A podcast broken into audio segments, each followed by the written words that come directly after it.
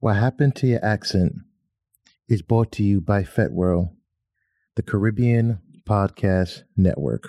Hey, hey, lost your accent or what happened to you? What happened to your accent? What happened to your accent? What happened to your accent? What happened to your accent? ¿Qué le pasó a tu acento?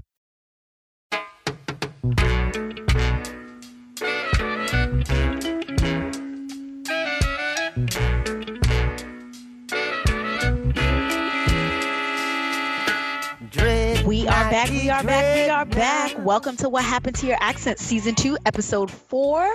That's right, ladies and gentlemen. Come on in, Mansa. We, you got to give me some more energy. You got to give me some more it's that it's that COVID energy I'm giving y'all. that Nah, I gotta COVID get, energy. Oh my God. gotta get better. You need a vitamin C drop? I'm going to give Yeah, you some man. vitamin C drops. Yeah, You're sounding a little weak. I don't know. I need some Every I week. need, I need, I need some Seagram's uh cod liver oil or something. All the things where your granny used to give you. want And Ferrol. Yeah. And Ferrol. We need some Trust Ferrol. me. Trust me. So we coming live. We're here back, guys, uh, giving you this energy. You know, Mhm. last time we tackled um, something serious. We were in the midst of COVID nineteen. This time we're back, and we we we not even trying to deal with that. We're dealing with a different aspect of something that we're all going through, something that we're all experiencing right now, which is what quarantine hair care. Right. What Mhm. it, what's going on? I know Yeah.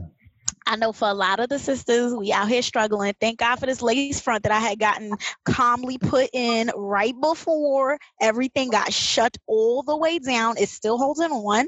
But Mansa, what's what's going on with you and your locks? I was yeah. Look, I, right now I am sporting the castaway chic look. Um, I, aka homeless but at home look. you know what? and so I, I'm I am sporting that proudly right now. Put I have not timeout. shaved. I have not done anything, and so uh, you know it's rough. Uh, it's rough. I have uh, grays are coming back up. Things that people Mhm. have not seen that side of me for years. People even know I'm this old. And, you know, know I what? that the other day. Somebody was like, "God damn, you, you old, you old." I say, "Yeah, yeah, it is what it is." Uh, so a lot of things are being revealed that I don't want to. A lot of, a lot of personal information via Listen, here. You are uh, not the only one out in these streets. People's true colors are shining through right now. A lot of people at home looking at their quarantine bay like, I'm sorry, who are I'm sorry, who are you? I'm I'm sorry, I don't I don't recognize Oh, okay. You remember that uh, episode of um, Fresh Prince of Bel Air? You know, that's our era. We just dated ourselves, right? Fresh Prince of Bel Air, and it was uh, Will Smith and Tisha Campbell, and they got stuck in the basement with the earthquake, and she took off her nails, she took off her lashes, she done took off her half wig. Sis was That's a brand new. episode. What? Yeah, I remember That's- that. That's an old school episode. Yeah, Well, we're currently living in that episode right now. Right now. facts. Yes. Facts. But without further ado, um, we are not alone today. Um, joining in on this wonderful, vibrant, fun conversation that we are going to have today about hair. Um, actually, this is uh, part one of episode four. We got some other surprises coming up for y'all um, for the next episode, but that's n- neither here nor there. Our first esteemed guest that we have with us tonight is New York's best, Brooklyn's best, the celebrities loctician with 20 years in the game. She All has right a now. deep passion for her craft, and she's Mm. from sweet, sweet TNT. Whoa, she love up she country. I bring you to you all uh, tonight, Miss Marlene. Yes. Yay! Oh yes, thank you, thank you, thank you. Just want to say thank you. Thank Oh. you for having me. I am very, very happy to be here with you guys today. You know, to spend some time and let's talk about what we can do or what, how we can help in this time of quarantine. And I am, I am very happy. We are excited that you are here, Miss Marlene. And also, we have another exciting guest in the building tonight. Philly's own social influencer, co founder of Uh-huh. Men with Locks. Now, this sister has been running and doing her thing in the game for eight years. And ladies, let me tell you something. If you have not checked out Men with Locks on the IG, it is a high key snack ministry, Men with Locks. Right. So there's that. I welcome to the team, Nina. Yes. Hey y'all, thanks for having me. I appreciate it. I appreciate it. That's what's up, man. Uh, look, I just want to say I know two of these individuals uh, personally for many years. Uh, Miss Marlene is my loctician, um, and I met Miss Marlene um, under some rough circumstances. Um, I was looking to get my hair done uh, uh, for for a wedding, and I had a set appointment with a very chic uh, Brooklyn uh, locks place. I forgot the name of the spot, but it was like expensive too, about two hundred dollars and all this other stuff. And I was at at a, at a lock place in my life where I was like, well, I need to do the best for my hair, and I'm gonna go to these kind of real professional people that are gonna do it. And they were supposed to be this Afrocentric, holistic type of lock people. I get down there and they don't understand people because I came like maybe 10, 15 minutes late. And they weren't able to take me. Lady looked me dead in my eyes, was like, "No, I'm, I'm, I'm, I can't take you." Not doing anything. She was on her phone texting when she was talking to me. Are you serious? Anyway, yeah, yeah, they're, and they're disrespectful. Did I you get your walked out back? there, huh? Did Did you have to put a deposit down? Because you know some of these sheets. Yeah, I put a little deposit down. I lost the deposit and everything. Whoa. So I had the wedding the next day. I come out, I am stressed. I'm on Flatbush Ave walking around. I got I grab a dollar van and I hadn't taken a dollar van in a minute. So I, got a dollar van and found out it was like a dollar fifty. So you know that was updated for me. I didn't know the dollar van could change the price. so I get on a dollar van. I'm I'm walking up and down Flatbush looking for a loctician, looking for somebody to do my hair. I walk into many shops. People look at me. They did not recognize. They didn't even. I was like, "Hey, I'm in a I'm in a tight bind. I need somebody to do my hair." A lot of people looked at me, continued to say, "Hey, I don't have any space for you today." I walk in into Miss Marlene's shop. There are three different women there. Two were still doing hair. They even look at me when I made my little my little speech. Um, Miss Marlene stopped what she was doing, walked over to me, checked my hair, said, "You know what? I'm a little busy today, but come back in like two or three hours. I'll take care of you." I said, "Thank you, thank you, thank you, thank you." Shook her hand, ra- ran out, came back within the amount of time, and she took her time with me. Must have took an Mm. hour or two hours change, but she did not rush. She took care of me. When I got up from that chair, I said to her, I paid her my dollars. I said, look, you have a customer for life. Mm. And that's Yeah. the type of that is the type of person Miss Marlene is. Very talented with her lock, lock skills, but also a good down to earth quality person. And Nina, I met Nina for quite some time years ago, and we were definitely really good friends from out of Philly. Nina actually, I went the last time I saw Nina was at um, there was a friend of yours doing a show, uh, Mhm. and it was a sex and and and was it sex and food? Was it sex and Yes, it was a, a cookbook and erotic short story book Oh mixed wow. up in one. Yeah, It was wasn't my, my work.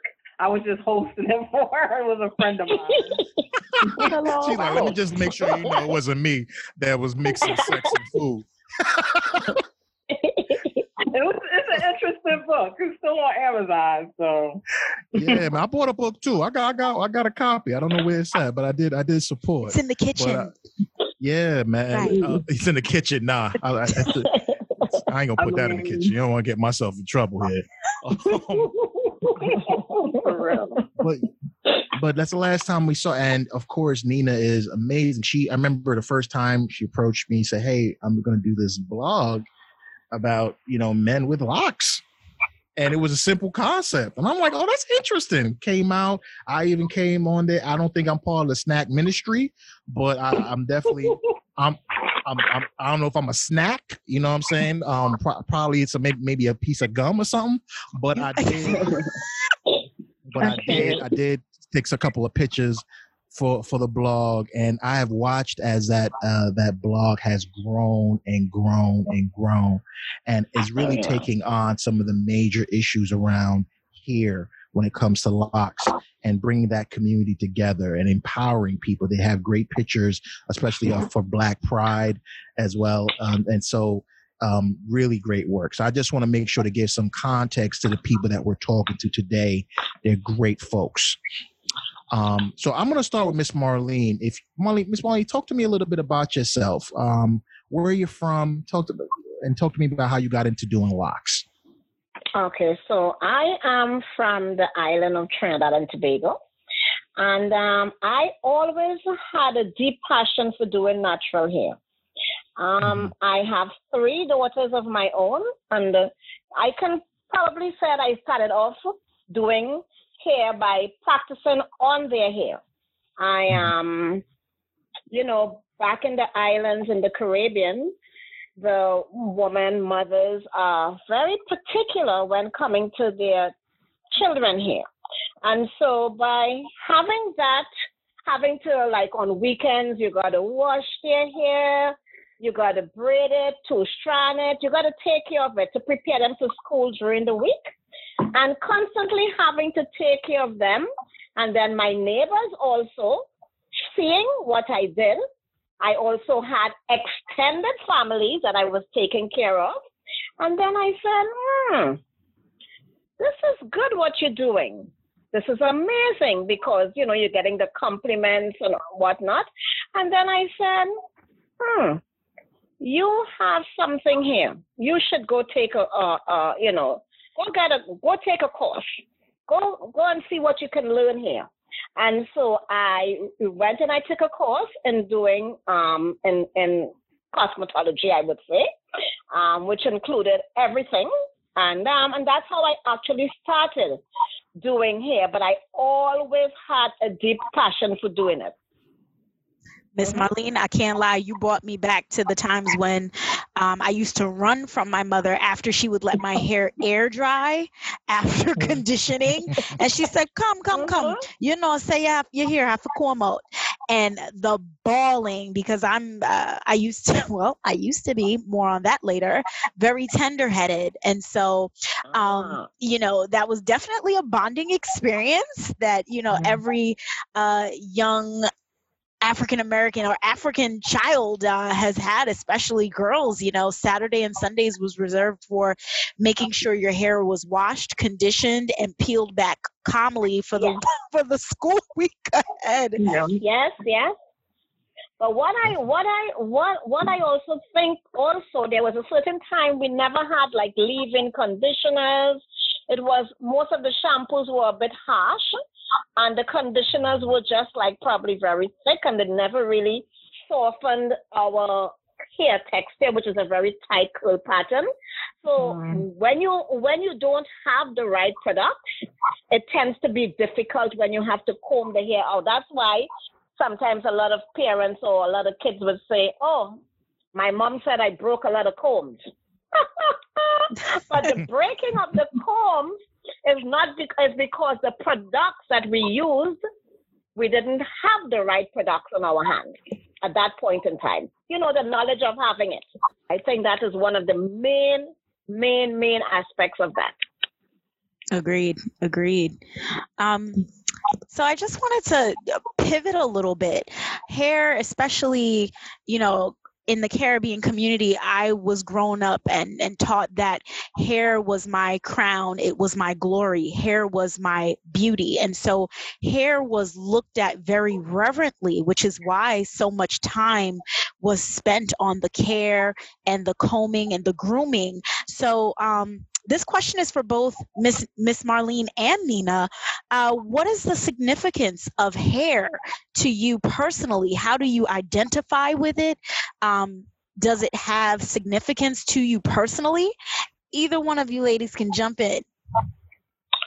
Um, the significance for me with hair personally, um, hair signifies to me freedom um, freedom to express who you are, freedom to, mm-hmm. you know, identify with who you are, your culture, mm-hmm. your heritage, just just freedom.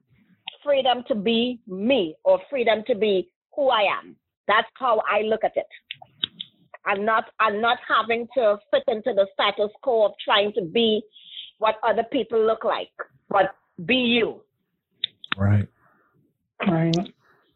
Um, I will probably agree with Miss Marlene. I think for me personally, especially now that I've been locked for eight years, um, I feel like that locks are really, or just my hair, is really just a part of who I am. Um, you know, I went through a really indifferent period in my life with hair where for a long time prior before going natural, you know, I felt like in order for me to look attractive or, you know, just feel confident, I had to use certain products or add hair or just do things that's just not natural. So I'm um, finally getting to a stage in my life where I accept my natural hair as beautiful um, I would definitely say that um, freedom is definitely associated with how I look at my own hair and just like locked hair in general. So I agree with her. Woo child, you just touched a nerve for me. Go ahead, man. So I see, I see yeah, man. Oh man, it's getting deep. I, I, I just want to say, Nina, talk to us a little bit about why you started Men with Locks because there were other platforms out here that were doing some things similar, but what what made you want to start Men with Locks? You It's funny because when I I was inspired to start Men with Locks because I had just started my own lock journey and me, and I make this mm. joke all the time with me being a Virgo, and I know Dave's a Virgo too, so he understands this. With me being a Virgo, anytime I am getting ready to start something new, I have to do tons of research first. That's just me. I got to research it over and over again. So prior to me starting my life journey, I was like, oh, I just need to make sure that I do everything right. I got to find all the information. I got to read all the blogs. I got to read anything that I can get my hands on on locking, the locking process. And so what I noticed when I was doing my research is that there weren't any blogs specifically um, featuring brothers. And I thought that was strange because like for example, when I met Dave, Dave had had his lock for a few years, and I know Dave personally loved his locks and would talk about them with me. And he was among other brothers who too loved, you know, their lock journeys and was always open to give me um, information about it. So I found it to be strange that there wasn't anything specifically for and about black men. So I mentioned to my sister, I said, hey, what if we started this blog but the key is we don't really know a lot of lock brothers in Philly, so we would have to approach brothers randomly. And we kind of laughed about it because we didn't think brothers would even talk to us, you know, especially allow us to take their photo. But they did, and we were surprised. And as you know, the the blog grew, you know, we're still surprised. Like now that you know we have the audience that we have, and it's international we thought it was just going to be a local blog that we would just feature brothers from Philly. We had no idea what Grow the Way did. And we learned about blogging and locks along the journey is really Come on now. And you built a wonderful catalog of snack ministry lock men. Yes, jerk sauce, thank you. Thanks you very much on the bottom of that wonderful catalog. My number is 555. I'm joking. I'm joking. I'm joking. But it's, I love that snack ministry. I gotta keep that in my uh, back of my mind. That's hilarious.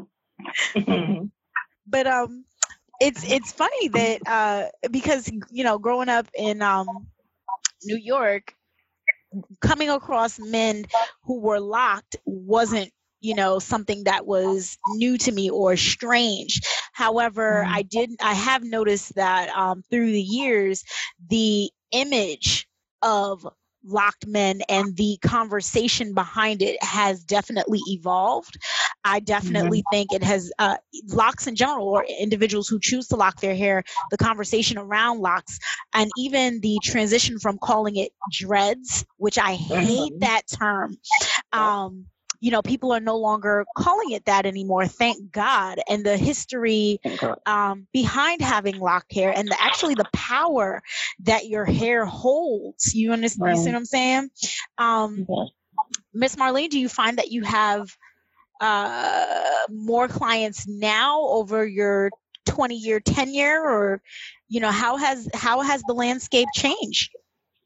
Yes, it has changed a lot.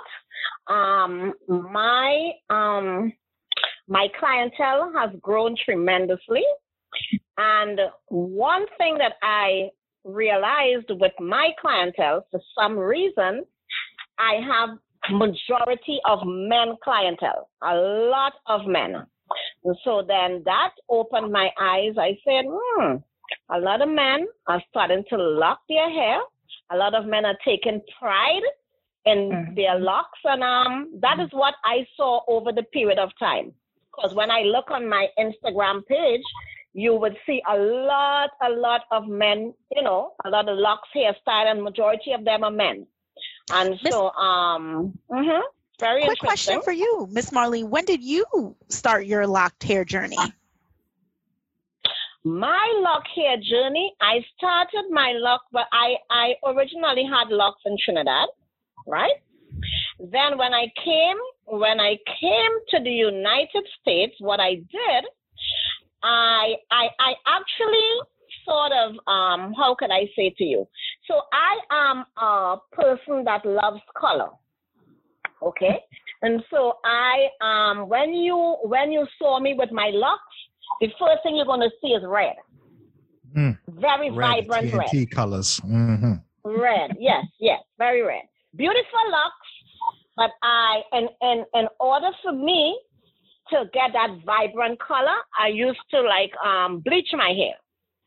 And um, but the thing about it is that not is not only the bleaching, but it's the consistency of doing it which was, you know, because, and you got to have a limit. But I wanted to always have that vibrant look, and I, I assume David is right. Probably some TNT, um, blood in my veins, but we gotta, we gotta have red. And um, um, you know, so I damaged my hair to a point. I did really, but um, for the time that I had it, the journey was an amazing journey I must say, I felt beautiful. I loved it, and I have to say, anyone who is going to start their locks, they're gonna they're gonna do it with pride. It's beautiful. Mm-hmm. Funny story. Um, I had my own lock journey for a, a short stint of time. Um, and this oh, is something that yeah, yeah that. you didn't know. Surprise Secrets yeah. coming out. Today okay. Oh, i bring um, it out bring it out. back in 2016 um so way back when i had did my first big chop and um I think most of our listeners should know what a big chop is, but I'm not going to make any assumptions. A big chop is when you, you know, you decide to stop uh, creamy cracking it with your hair, right? No more perm. So then you let your natural hair grow out then you do a big chop and you have this cute little fro and you're like oh my god who am i? And you run you go get it braided and you know it's like a thing right? I see nina shaking her head like she's like i i, I remember those days. And so i remember right. I went through that phase and then I was natural for five years. And then, you know, I'm always one for cutting and changing. Anyway, fast forward to 2016, I decided, I said, you know what? I'm ready. I'm ready to commit. I am going to lock my hair. And for a long time, I did not lock my hair due to uh, the imposed ideology on me from my grandmother, who don't lock your hair. You're, you're not a Rasta. You, you don't live up in the mountains. And she would say these things to me, all of these negative things. And I would look at her and say, Grandma, but that's not like, what are you talking about? Like, why, why would you feel that way? Why would you say that? But, you know, in her era, that's um, uh, you know, people in the Rastafarian community, people who had locked their hair, that's how they were viewed. And that was a stigma. I think it was very unfortunate, but that's what she, that's what she knew. And that's where her mind was set. And so that's what she therein for tried to impose upon me. Um, and so I had to make my own decision, you know, as a young black woman and, and free myself. And I didn't share that perspective. And so you know, I had to have a conversation with my mom as well because my grandmother imparted her mindset on my mother who then was trying to reinforce that on me and I wasn't I wasn't having it. I actually have pictures and there's a reason why I don't have locks right now and I'll share a little bit more about that later because that's going to uh, move us into part two of our show. Uh, but anyway, we're circling yeah. back to locks. So I have a quick question. So first of all, that's yeah. amazing. I need to see the pictures. um, I just need confirmation. Yeah, yeah, I know. I your your research, like, I, Virgo. I need to see that. I need to see that. um, but you know, it brings up a good point. I guess I'm going to uh, pose this question to both um, Miss Marlene and Nina. So, in terms of Caribbean folks, uh, you know, Miss Marlene, you're, you you've you've been grew up in the Caribbean. What were some of the uh, ideas you heard from folks over the last several years? How's that changed the view of the attitude towards locks? Because people think that I think they have this impression that you're from the Caribbean, so locks was you know was something that was looked upon as something that's great, but it might be different for different folks. So I want to know if you could share with me that perspective of attitudes that's changed over time regards to locks. Um, what I can say the attitude towards the locks from the Caribbean point of view. Um, well, I grew up seeing locks around me. My my my cousins always have locks. Especially, you, you know what? I will let me let me let me go back to Bob Marley. Let me use Bob let me use Bob Marley as an influence. And so, um, Bob Bob Marley, being as popular as he was and influential as he was, a lot of people had liked his lifestyle, his his his style, his locks, but his locks were freeform. And um, um, I think most of it started off from there because everybody wanted to be like Bob Marley. Let me have the locks. I don't want to even twist it. I want to just keep it natty, you know, like like I think it, I think it's like I think they call it bongo shanty. That's another name they call, but you just have it mm-hmm. free form. But as time goes by and time went by and everything re- evolved and everything, now you have fashion locks. Fashion. Fashion, fashion locks. Now that is where you come because before, no one went to the salon. You wash your hair, you use, I think there was a shampoo that they, they would use the, the bush called ratchet. They will wash their hair and they will just leave it to air dry. But now moving forward, years down ahead of us, now we have fashion, fashion locks, where you come into the salon, you get it washed, you get it twist nicely, and you style it. So it looks more presentable if you have to go for an interview, a job interview. And um, the people are actually embracing it. Uh, there, are, there are a lot of um, a lot of people I know that have their locks well groomed and nice in the in the island. And uh, presently, I have a lot of clients who are also Caribbean clients or Caribbean background, and um, they come to get their hair done on a week, on a like probably every four five weeks. And the thing about it is that there is still, though, I have to say, a little stigma. Nothing, not, nothing as much as before, because I had an incident where a young man came and his mother came with him. And his mother said to me, She's from the islands. And she said, Please, please, Miss Marlene, please take care of his hair. I don't want him to look like crazy. I don't want him. I, I don't want him to be smoking weed. I, want, I said, wait, wait, wait, wait, wait, wait, wait. I said, hold on, hold on, hold on, hold on. This is a young man. He's in college. He, it's a, it's a, it's his hairstyle. It's his hair. It's trendy. He wants to have it. He'll be fine. Don't worry about it. So she actually came with him that day. So I convinced her. Listen to me. Now she's in love with him. Now he's even coloring his hair.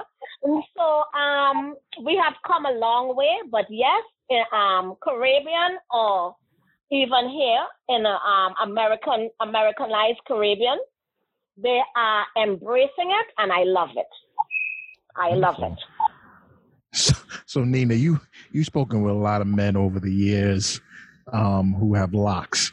Uh, they, they they describe going through that kind of process with family or oh yeah yeah oh yeah definitely um i've heard it all of a lot of brothers that i know that um are from the caribbean or you know um you know maybe first or second generation americans um, they always say that. A lot of times their family, um, you know, are not really welcoming with the idea of them starting their locks, really because of the images that um, a lot of them associate with locks with, like Rastafarianism and just like the untidy look or the unneat look or so I think that those um, stigmas are starting to change because of um, you know brothers specifically um, you know um, maintenance in their hair and and doing more things with their hair. But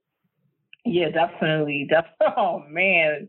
I, I just was talking to a brother probably a couple of weeks ago on our page live and he was talking about how you know when he was going through what we call the fuzzy stage a lot of people refers as the ugly stage. I don't like to use the term ugly because I don't feel like anything is coming out of my head is ugly. So, but um, you know, the fuzzier stage of the lock process, he was saying how you know his mom wanted to cut his hair, you know, and try to while he was sleeping, you know, but.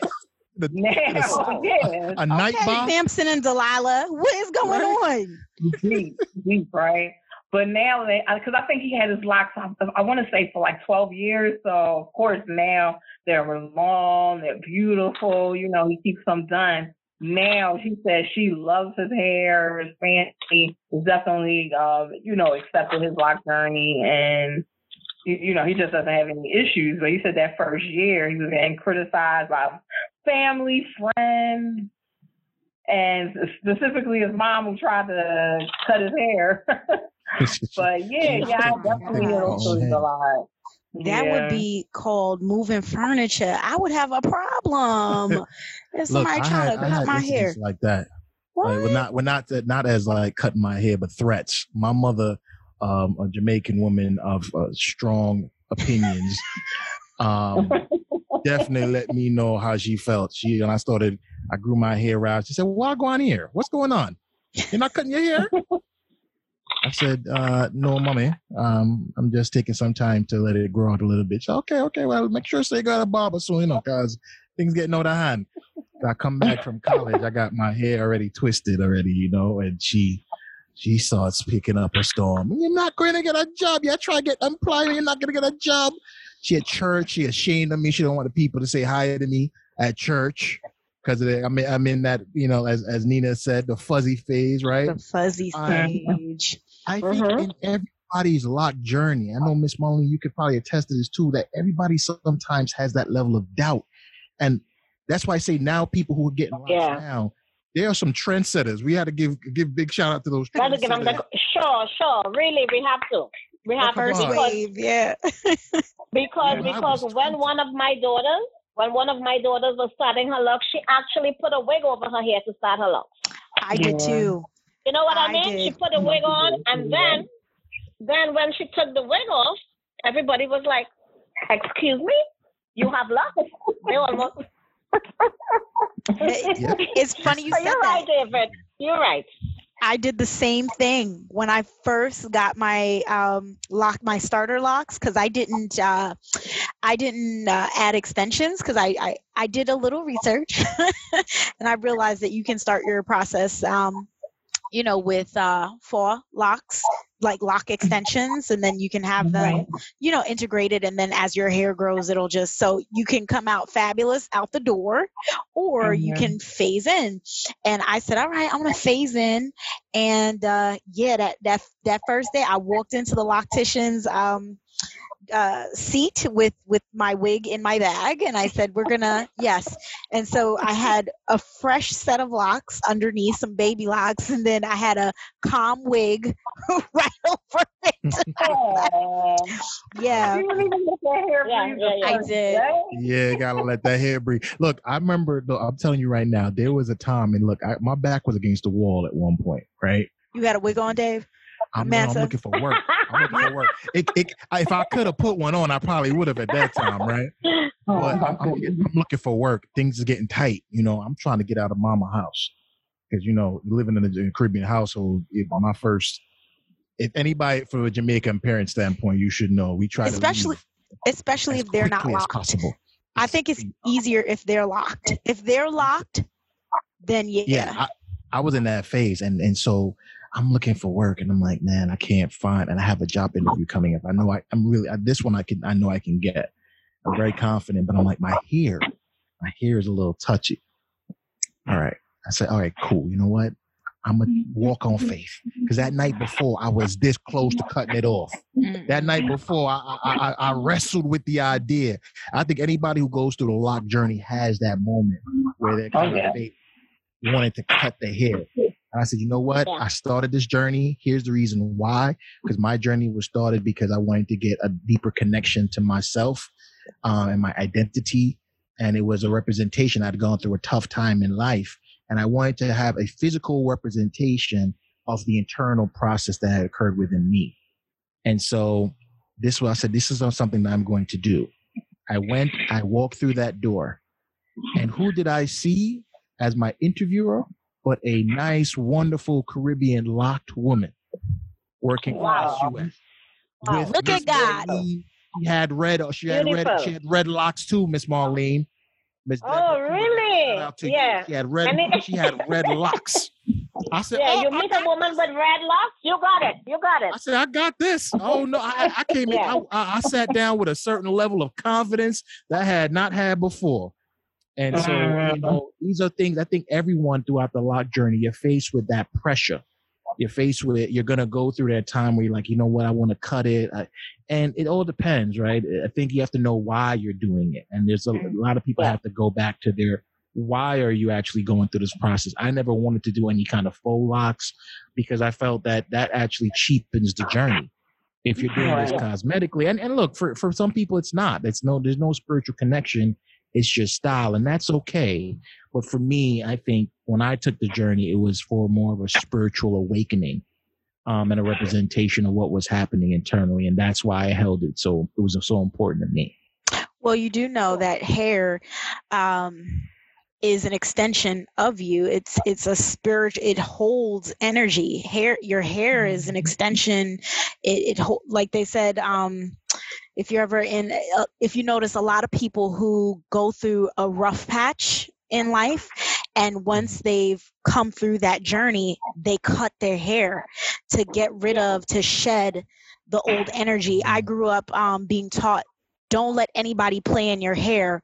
Um, I, you know, my mother used to yell at me. She used to say, "Don't let those little pitney in my school playing at your head," because the the process, the thought process behind that was, if someone has ill intent towards you and they're in your hair and they're in your mole you know that's where your strength is. So it's like stripping your mm-hmm. strength mm-hmm. away from mm-hmm. you. Um i don't know nina do you want to speak to that? You're first of all I, I would be remiss if I did not comment on the luxuriousness of all of these locks that I am looking at right now. I am high key jealous. I'm just gonna just put that It out looked like It there. was recently done. You you you practicing COVID nineteen quarantine? Listen, don't call her out, Dave. I'm just saying, it looked like it was recently today. done. I, I just want to point that out.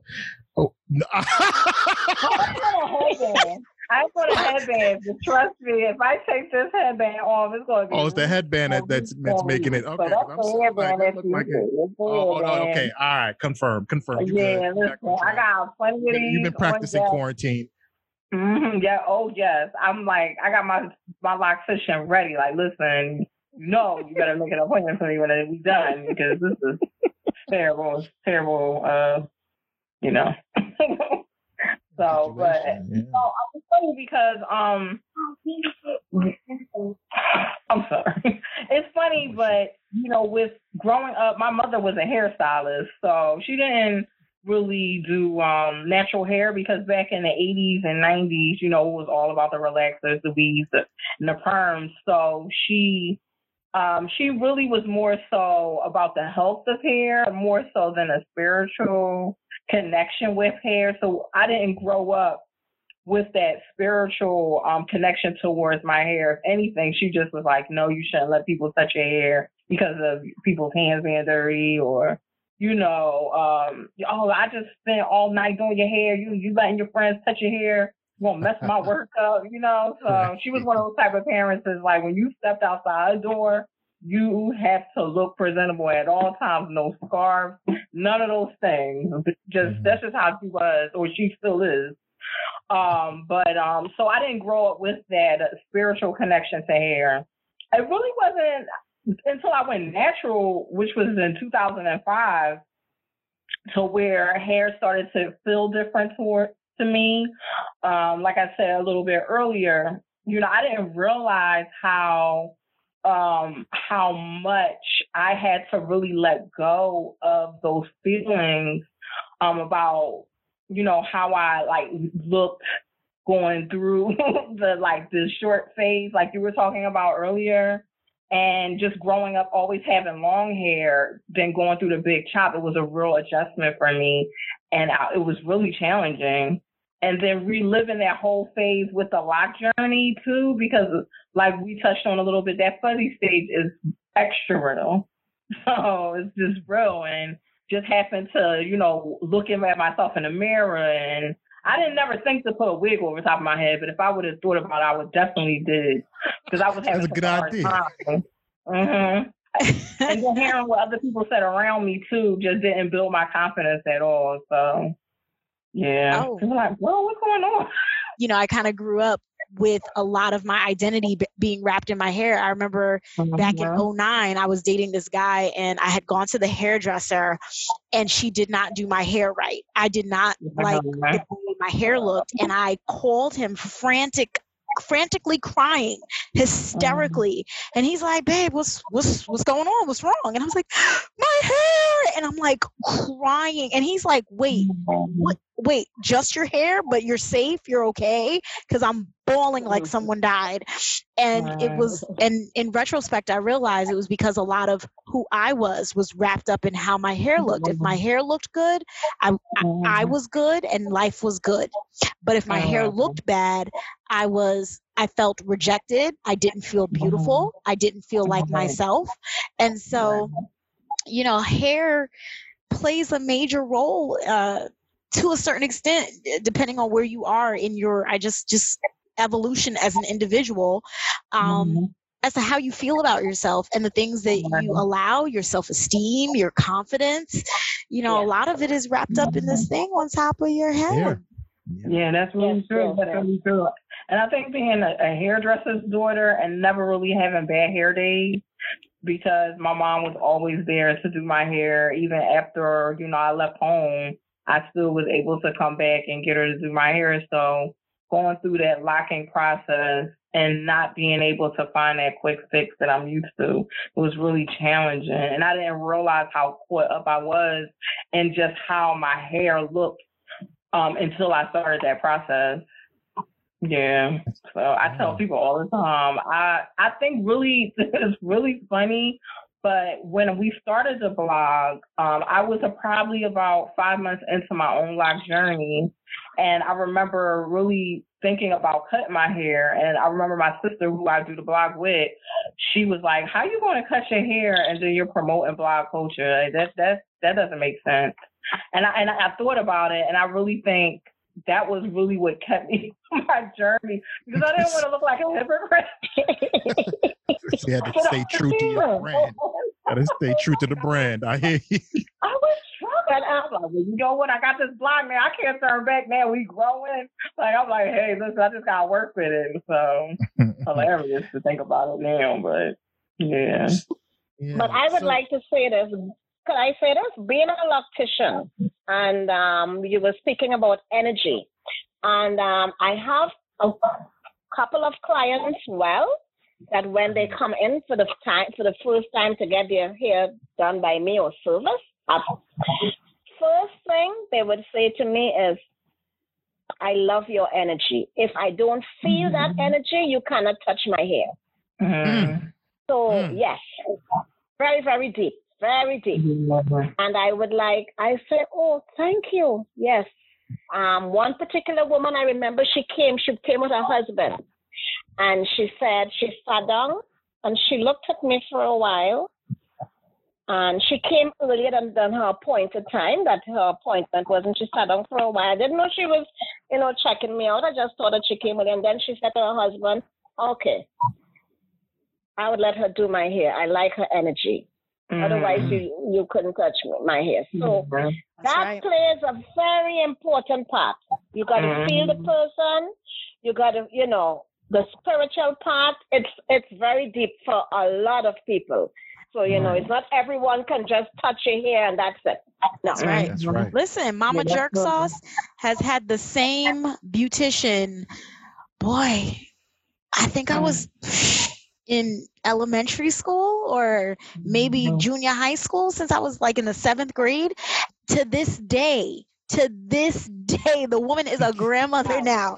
To this day, she still has the same um beautician because and as you know when them war them war and when them make up them make up but she refuses to leave her because of that very reason. Her hand she would say the term is um you know her hand agrees with my hair. And Mm. you know the relationship that you end up having with your stylist they're they're past you know um uh, uh stylist and client. They're they're friends. Like i'm pretty Right. sure um miss nadine will be at my wedding. I'm pretty sure she'll be styling me you know? And so it it, it is a relationship. It's a type of relationship Yeah. um for that very reason. There is an energy exchange when someone has their hand in your hair. There are people that i have stopped going to who used to do my hair. And um, i even went to a dermatologist and I'll share more on that later. I went to a dermatologist and I stopped going to her because I didn't like the words that she would speak over my head. Mm. And when she was Mhm. dealing with me, I'm very much a, a full believer that words have power, words have Oh, yeah. creative power. And so if you're going through something, especially like when you're dealing with a, a physician and and you know they're gonna speak negative things uh-uh. so i i legit stopped going to her and I, I told my mother i was like i don't want her anywhere near me i don't want her touching my head i don't want her touching anything on me because no we're not that's what we're not gonna do we're not gonna Yep, do yep. because her energy was rank it would just really I was down. agree with you. I agree with you. All when people cook your food, you ever notice that when them them happy, your food tastes nice, and when the food spoil and don't taste good, Yeah, you know, have the right. Yep, yep, yep. Love, love, love. You gotta put love in it. You gotta put love. You gotta put the love in it. I can really Mhm. attest to that that that relationship because I, I share Miss Marlene's like a therapist. I get into the chair and we just go over everything that's happened in life over the last couple of weeks. Uh, she'll ask me about my family, I ask her about hers, and we'll sit down and we laugh. It's a Mm. therapeutic time, Yeah. a time where yeah. you want to be relaxed. And I, I found with other people, it just wasn't like that. It was always this level of anxiety that you had. And um, so Miss Marlene knows how to wonderfully bring you into a space. And let me just tell you this right now: I, the place where Miss Marlene works at, it, it is like considered to me like a trap house, right? I came in there, I'm like, this is a trap house. This stuff, the ceiling ain't right, you know, there's wires showing. a Right. trap house though. And I'm telling you though, let me tell you this: it's not about the house; it's about the person that's Yes. there. Mhm. Mhm. Because Miss, I don't see that when I Miss when I Marlene, you walk be burning sage in there. What, what y'all doing there? Y'all burn little sage before people Her come in. attitude is just You know something? Uh, I, listen to me. I am I am who I am. I'm all about love and taking care of my clients. I love my clients seriously, and I do my best. You know, whatever I got to do, build their spirits up because I am all about love. So I want to take care of them like a hundred and whatever percent. And so one day, my um and my daughter said to me, "Mom." All you know like how all the clients are like this. Everybody's waiting peacefully and she decides to ask a couple of clients what it is you see in my mom? They said her energy. Mm. I said oh thank you. Young guys everybody waiting waiting? Her energy. Your mom is amazing. We love her. I say oh thank you. Thank you. Very important very very important. But it's got to be, it, it got to come from from within you. It's got to be genuine. It's got to be real. hmm You know, you got to be real. So I am, I I have it. I have, I you know, I'm pure. So when you when you sit on my chair, you get it. You got you you feel it because I can't I, I can't even. It just flows. That's it. I just flows, and I just say, you know, thank you I that just I saw. that I am that kind of person. Wait, So I want. I, I, you David, know what? I, David, you hook David, you and you can't I'm unhook you. or you I'm hook. telling you. I'm hooked. And, and. I want to just basically say this is a good segue to. I want Miss Marley to share this story because the how did you end up uh, doing Ava DuVernay's uh, locks? I want. I, so it's a great story that I think people should hear. All right. So Ava DuVernay was looking for a loctician in New York City. And um, she searched around and she saw, first of all, she saw my website. And um, she saw a, a couple other websites, but she said something about me was outstanding. And um, um, her assistant called first and said, um, um, I would like to make an appointment with you to do Ava DuVernay's hair. I said, okay. They said, do you do house calls? I said, well, I work at a salon. I said, but if you need me to do house call, it's fine. And then eventually, you know, they, they gave me the address where she was staying at in Manhattan, and I was preparing myself to go, you know, take care of her there.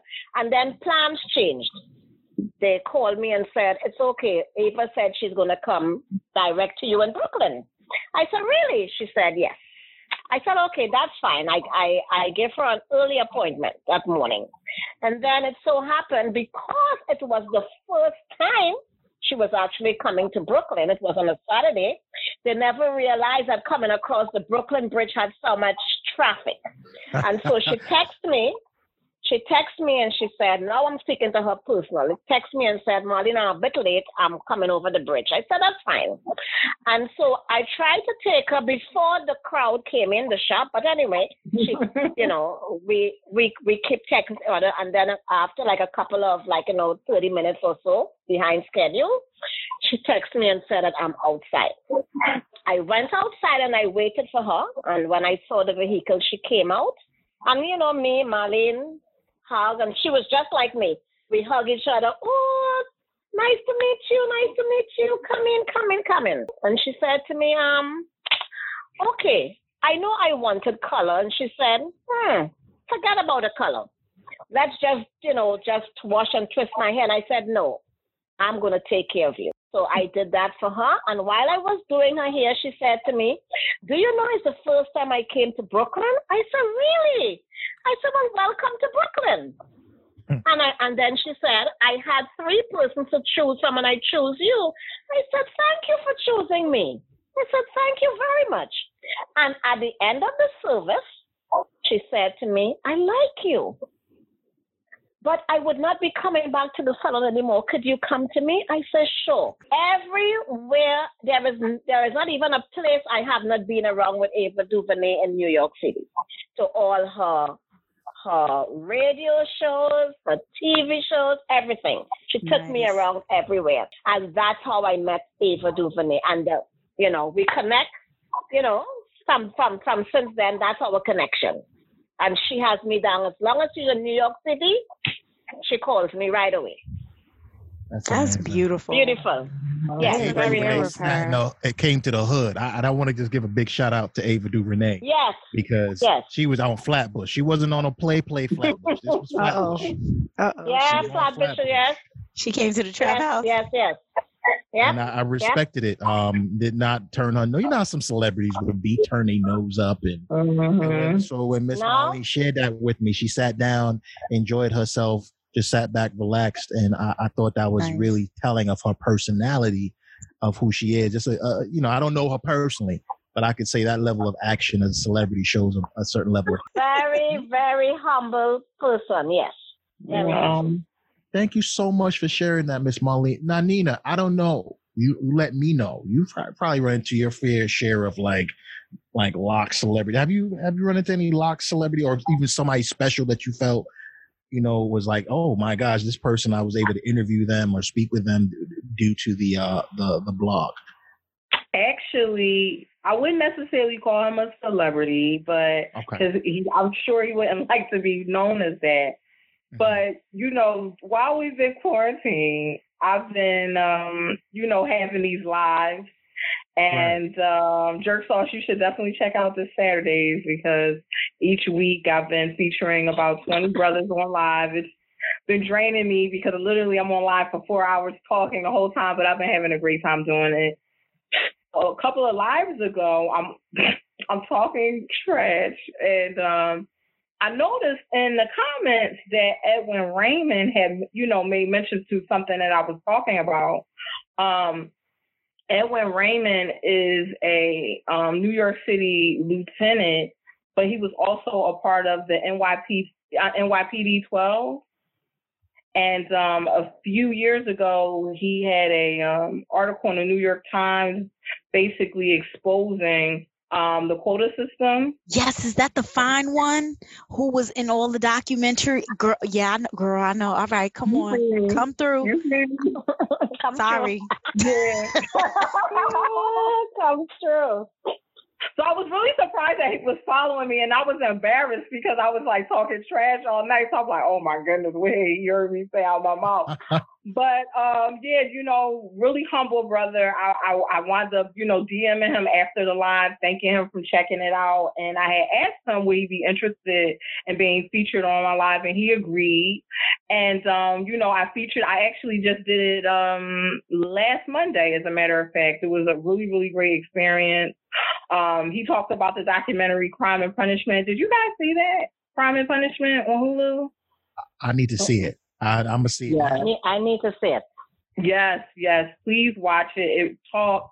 I'm gonna be honest. Those type of films really make me emotional, especially because of you know the um just racist system and the treatment of black men.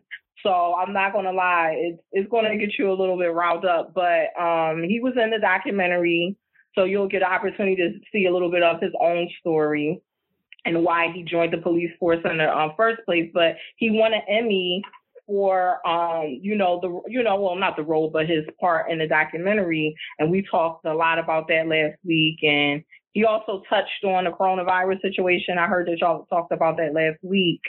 And just we talked about why it's important for people to stay home. So it was a really, really great interview. I was I'm not gonna lie, I was extremely nervous.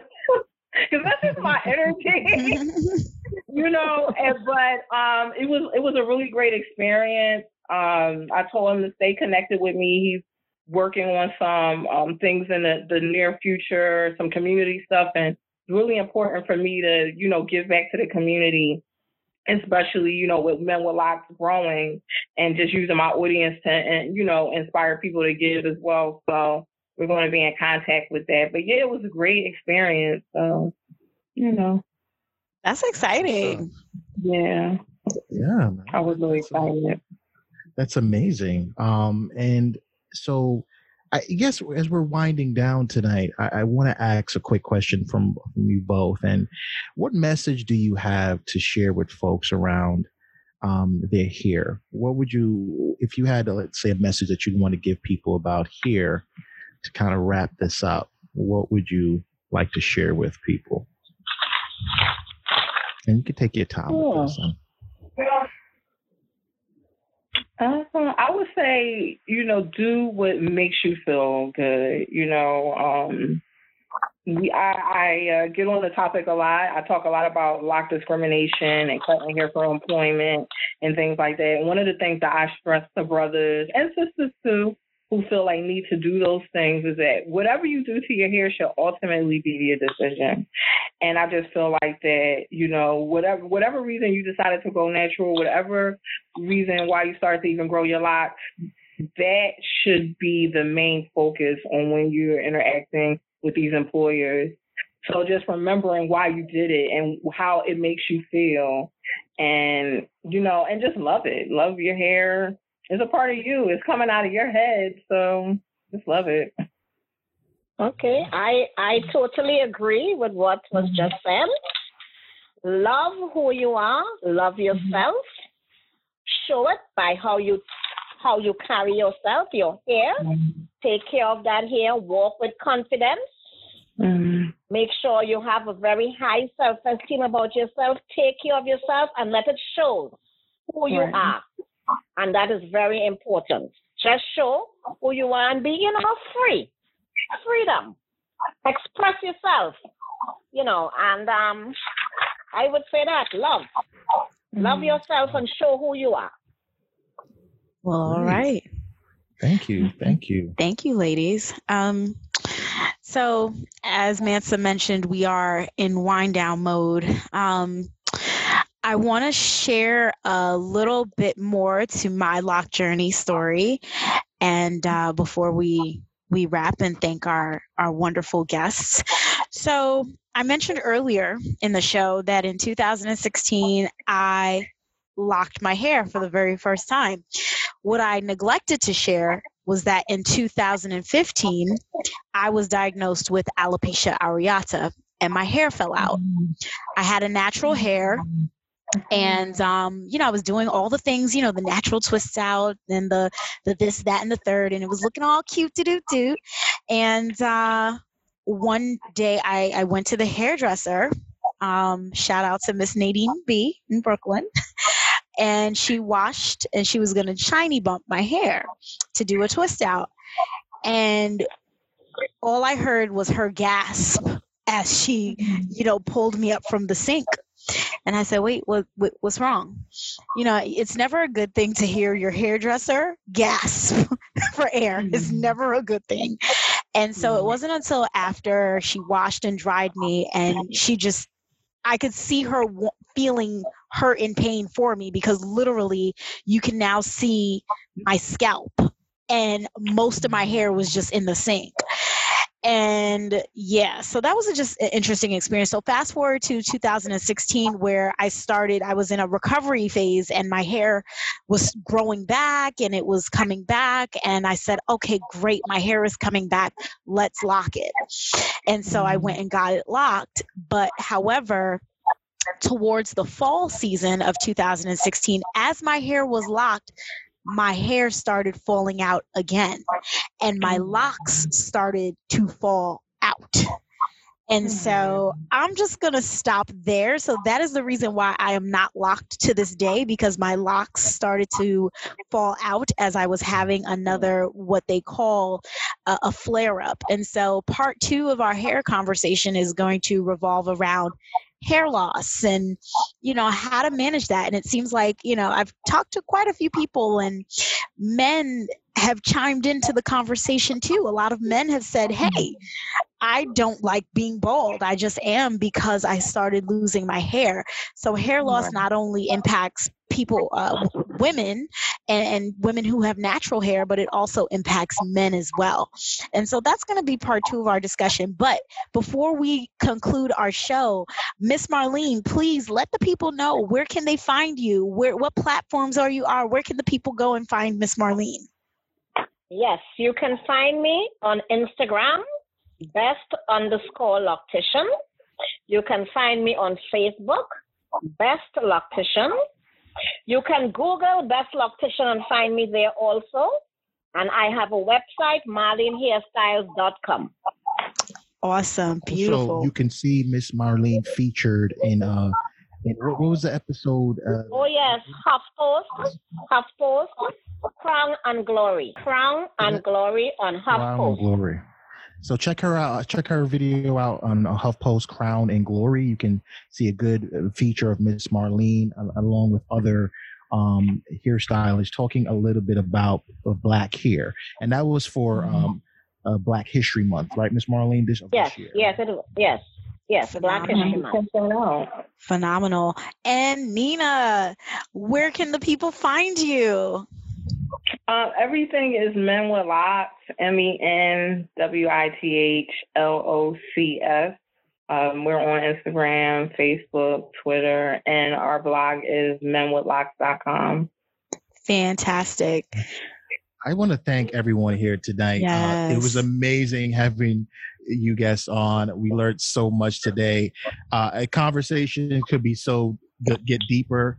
I know there were some things we didn't cover today, which is, of course, like lock discrimination that we've seen a couple of incidences occur with the wrestler who had to cut his hair, and um, we still are dealing with some level of discrimination in terms of jobs. So I know we didn't highlight those really high level political issues, um, but that's okay. We do we want to acknowledge them that they do happen, and that's probably for another time. But wait a minute, Mansa. The conversation doesn't have to end there. If you want to talk about it, inbox us, DM us, find us on IG at what happened number two your accent on Instagram. Also, go to our website www.fetworld.com. Email us. We want to hear from you. So, what happened to your accent at gmail.com? Find us. What are some of your stories? What have you uh, faced with having your locks? Have you had to cut your locks? Let's continue the conversation. Let's not be afraid. Come talk to us, y'all. Please do, mm-hmm. right? And check us out. So thank our guests once again and yes. a wonderful time. Thank Take care of you. yourself. Thank, Thank you, you. ladies. No, Jerk sauce, Thank you. sauce, jerk sauce, Nina, David. What a pleasure. I enjoyed it. Thank you. Yes, yes. Thank it was you.